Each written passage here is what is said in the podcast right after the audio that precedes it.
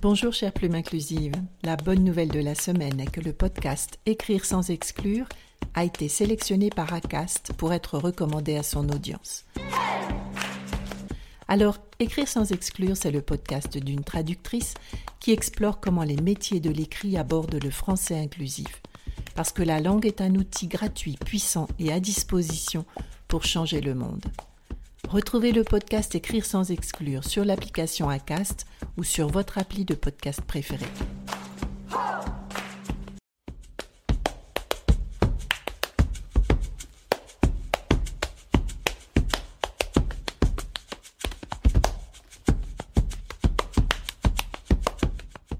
Bonjour chère plume inclusive, bienvenue sur le podcast Écrire sans exclure. Voilà la voix inclusive des claviers qui va virer les vieilleries et faire vivre vos valeurs.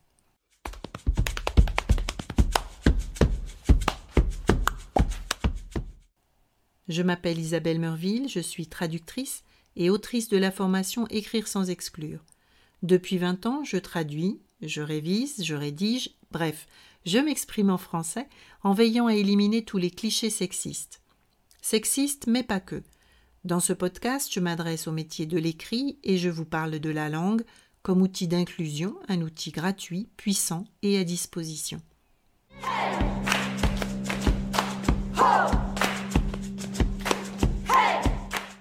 Bienvenue dans l'épisode 6 du podcast Écrire sans exclure. Je vous parle aujourd'hui des néologismes.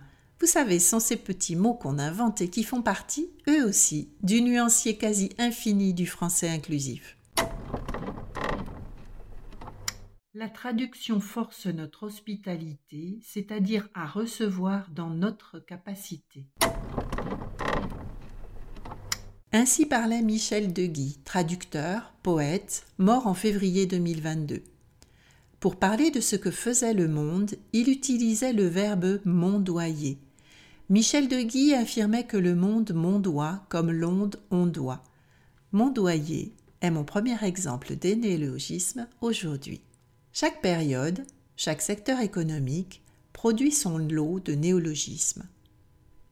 Allez, un petit jeu. Avez-vous une idée du nombre de mots qui entrent dans le dictionnaire Le Robert chaque année?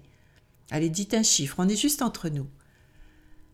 Eh bien, en 2022, ce dictionnaire a accueilli 170 mots. Et combien en sortent? Vous avez une idée? Eh, la question est piège parce que le petit Robert revendique précisément de n'en sortir aucun. Pour décider de qui entre et qui sort, les terminologues de l'équipe éditoriale de chaque dictionnaire s'appuient sur des critères tels que la fréquence d'utilisation dans des corpus déterminés. Un corpus est un très grand ensemble de textes issus de sources variées, le web, la presse écrite, des documents publics, universitaires, éventuellement dans certains cas des transcriptions d'échanges oraux, etc. etc. L'équipe québécoise d'Antidote précise qu'au-delà de la fréquence, elle tient aussi compte de la diversité des locuteurs.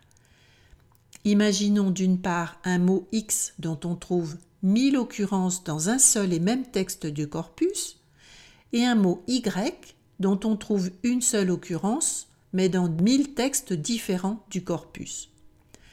Même si les deux mots X et Y représentent au total le même nombre d'occurrences, il est raisonnable de conclure que le deuxième est utilisé par un plus grand nombre de locuteurs. Si on le retrouve à la fois dans la presse, dans les articles universitaires, dans des ouvrages de fiction et dans les réseaux sociaux, il présente un plus grand intérêt lexicographique que celui qui est concentré dans un texte isolé ou qui n'est partagé que par une poignée d'initiés. Je vous propose un voyage dans le temps histoire de poser deux repères pour le contexte de la langue inventive et créative. La langue française a produit énormément de nouveaux mots, en particulier des féminins pour les noms de métiers, entre le XIIIe et le XVe siècle. Si aujourd'hui les suffixes féminins sont aussi nombreux, c'est directement lié à cette époque très généreuse.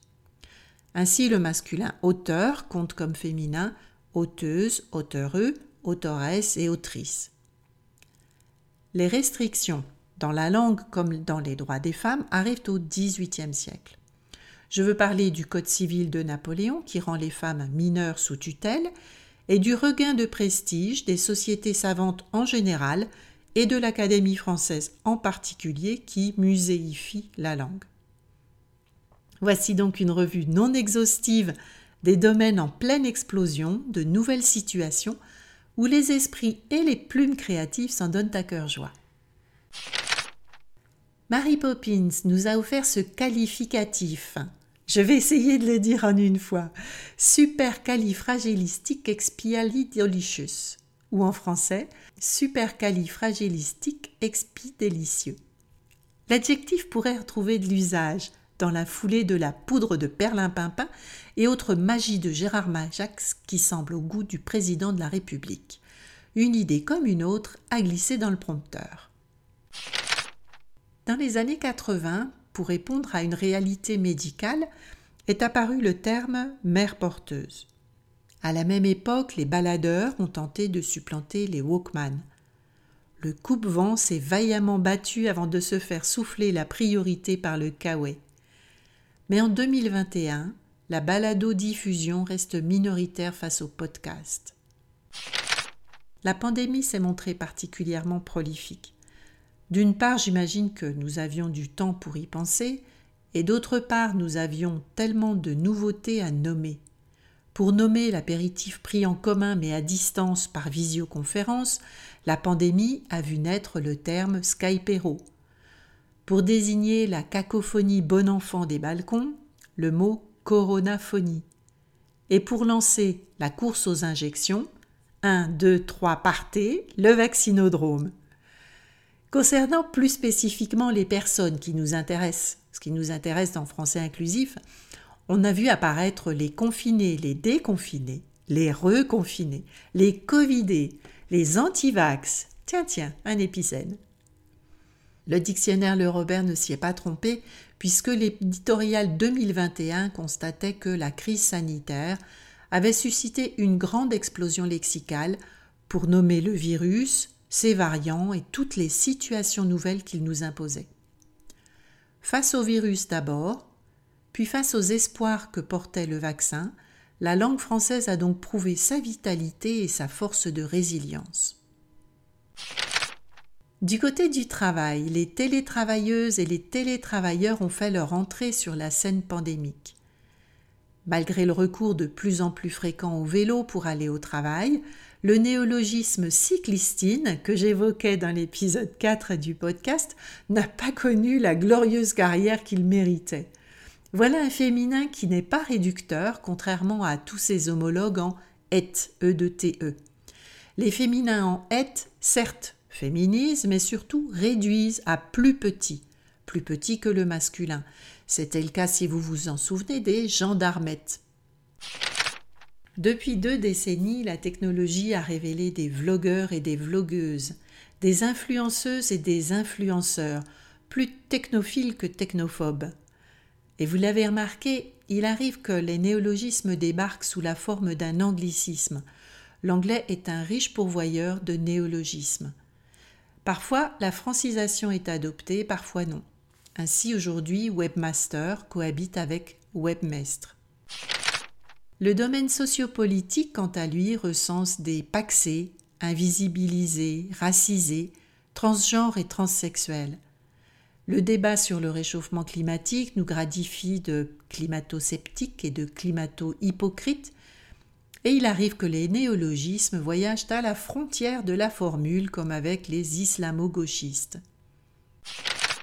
Je ne pouvais pas vous offrir un épisode de podcast sur les néologismes sans évoquer l'arrivée du pronom inclusif IEL, I-E-L. Il ne pensait pas attirer autant d'attention en entrant dans le Robert en ligne.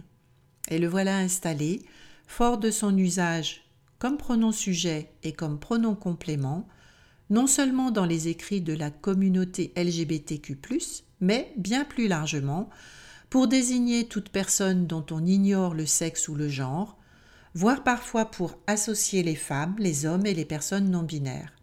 L'usage n'est pas encore figé, restons en veille.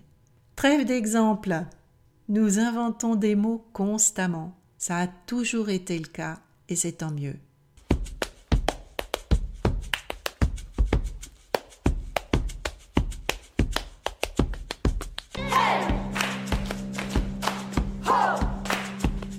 Ayez toujours de quoi noter à portée de main parce que je vous donne des exemples, des références et je l'espère pas mal d'idées pour votre pratique de la rédaction inclusive. Alors aviez-vous vraiment besoin de moi pour la première référence aujourd'hui? Pas sûr.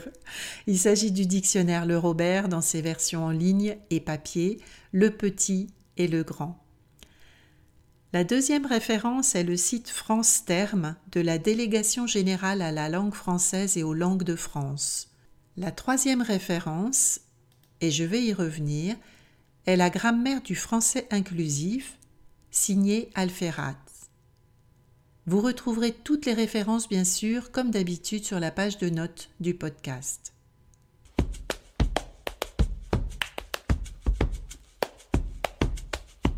Donc j'ai mentionné les terminologues du Robert en première partie de cet épisode. Je vais vous dire un mot des deux autres références que je viens de mentionner. La Direction générale de la langue française et des langues de France abrite la commission de néologie qui a déjà travaillé sur la féminisation des noms de métiers, titres, grades et fonctions, le document que vous trouverez en ligne sous le titre Femme, j'écris ton nom et qui date de la fin des années 80. Sur la page d'accueil de la DGLFLF, on peut lire Pour demeurer vivante, une langue doit être en mesure d'exprimer le monde moderne dans toute sa diversité et sa complexité. En effet, les professionnels doivent pouvoir communiquer dans leur langue de façon précise, les traducteurs et traductrices doivent pouvoir traduire correctement en français les textes techniques. Les citoyennes et citoyens doivent pouvoir s'approprier ces réalités, souvent complexes, dans leur langue. La production terminologique en français est donc un impératif. Depuis 1996, la DGLFLF comble les lacunes de notre vocabulaire scientifique et technique en identifiant les nouveaux concepts qui apparaissent le plus souvent en anglo-américain puis en créant en français les termes équivalents. Cette commission d'enrichissement de la langue française est placée sous l'autorité du Premier ministre. Les experts de 19 collèges implantés dans les différents ministères ont pour mission de proposer à la commission d'enrichissement les termes nécessaires et de les accompagner de leur définition. L'enjeu est particulièrement important pour le maintien du français et pour son rayonnement. J'en arrive à la troisième référence du jour, Outre qu'elle porte le nom d'une étoile de la ceinture d'Orion, je parle de la constellation, Alferaz enseigne la grammaire à la Sorbonne et a publié la grammaire du français inclusif en 2018. La tête dans les étoiles mais les pieds bien sur terre. Je vous propose de passer en vue quelques-unes de ces propositions. Pour instaurer un neutre singulier et un neutre pluriel, Alferaz propose de remplacer les terminaisons actuelles par un X au singulier et par un Z au pluriel. Les deux lettres ne se prononçant pas à l'oral. Ainsi, digital prend un X final qui ne se prononce pas au neutre singulier et devient digito AUZ au neutre pluriel. Le mot écrivain, écrivaine, devient écrivant VAN au neutre singulier et écrivant VANS avec un S donc au neutre pluriel. Les suffixes et les propositions reposent sur des règles fondées de la grammaire française qui a connu un pluriel en Z. Alferat suggère également le recours au suffixe ter, T-A-I-R-E, pour donner un neutre aux mots comme autrice, auteur, auteur, traductrice, traducteur, traducteur. Elle propose également la civilité non genrée, mix, M majuscule I X E au singulier, et mise, M majuscule IZ au pluriel, respectivement abrégées en M majuscule X et M majuscule Z, qui viendraient donc s'ajouter au M point du monsieur et MME de madame. Pour l'instant, je ne vous ai parlé que des néologismes. Je prends une minute pour dire aussi un mot de tous ceux dont le sens évolue. Masque, par exemple, n'est pas à proprement parler un néologisme. Le mot existe depuis belle lurette, mais la pandémie lui a fait gagner un nouveau sens qui s'éloigne sensiblement de l'esprit du carnaval. J'aime bien citer aussi l'exemple du mot étudiante qui a longtemps désigné les compagnes des étudiants à l'époque où les femmes n'avaient pas accès aux études supérieures. Ces étudiantes-là n'étaient pas destinées à épouser l'étudiant une fois diplômé, mais plutôt à alléger son quotidien le temps de ses études. Le mot étudiante a évidemment perdu cette connotation. Il en va de même pour le mot anglais queer, qui désignait des gens bizarres dont on se méfie plutôt, avec une forte connotation péjorative voire insultante. Tout a changé quand la communauté LGBTQ s'en est emparée et a renversé la connotation pour en faire une fierté. Hmm, quand je vous dis que la langue évolue joyeusement et dans tous les sens. Il faut le leur dire. Bien. C'est supercalifragilisticexpialidocious. C'est vrai que ce mot trop long est parfaitement atroce. Mais faut le dire et vous serez à la page et plus précoce. Supercalifragilisticexpialidocious. L'épisode n'est pas exhaustif. Il existe d'autres domaines où les néologismes foisonnent, comme la poésie, et notamment celle des enfants. Je conclus sur ce mot d'enfant qui s'étonnait après la pluie de voir les étoiles d'araignée toutes mouillées. Voilà, j'espère vous avoir donné un aperçu des néologismes et que vous vous sentez plus à l'aise pour les adopter dans votre communication inclusive. N'oublions pas que c'est l'usage, c'est-à-dire nous qui faisons la langue, pas les dictionnaires les dictionnaires attestent d'un usage a posteriori. Et je termine en vous rappelant les points que j'ai partagés avec vous aujourd'hui pour que vos écrits soient plus inclusifs. Nous inventons des mots tous les jours dès le plus jeune âge. Des institutions les étudient, les soupèsent et les recensent. L'usage a toujours le dernier mot, or l'usage c'est nous. Alors faisons preuve d'inventivité. Je vous souhaite une bonne gestation linguistique.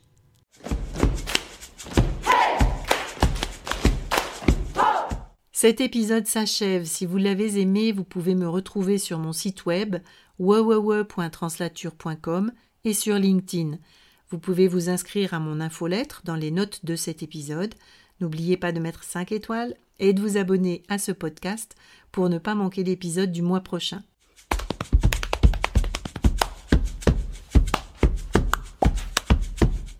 Écrire sans exclure, le podcast qui parle aux plumes de pâte et de style, d'épicènes et d'hyponymes. Pas de pitié pour les clichés. À vos copies, à vos papiers.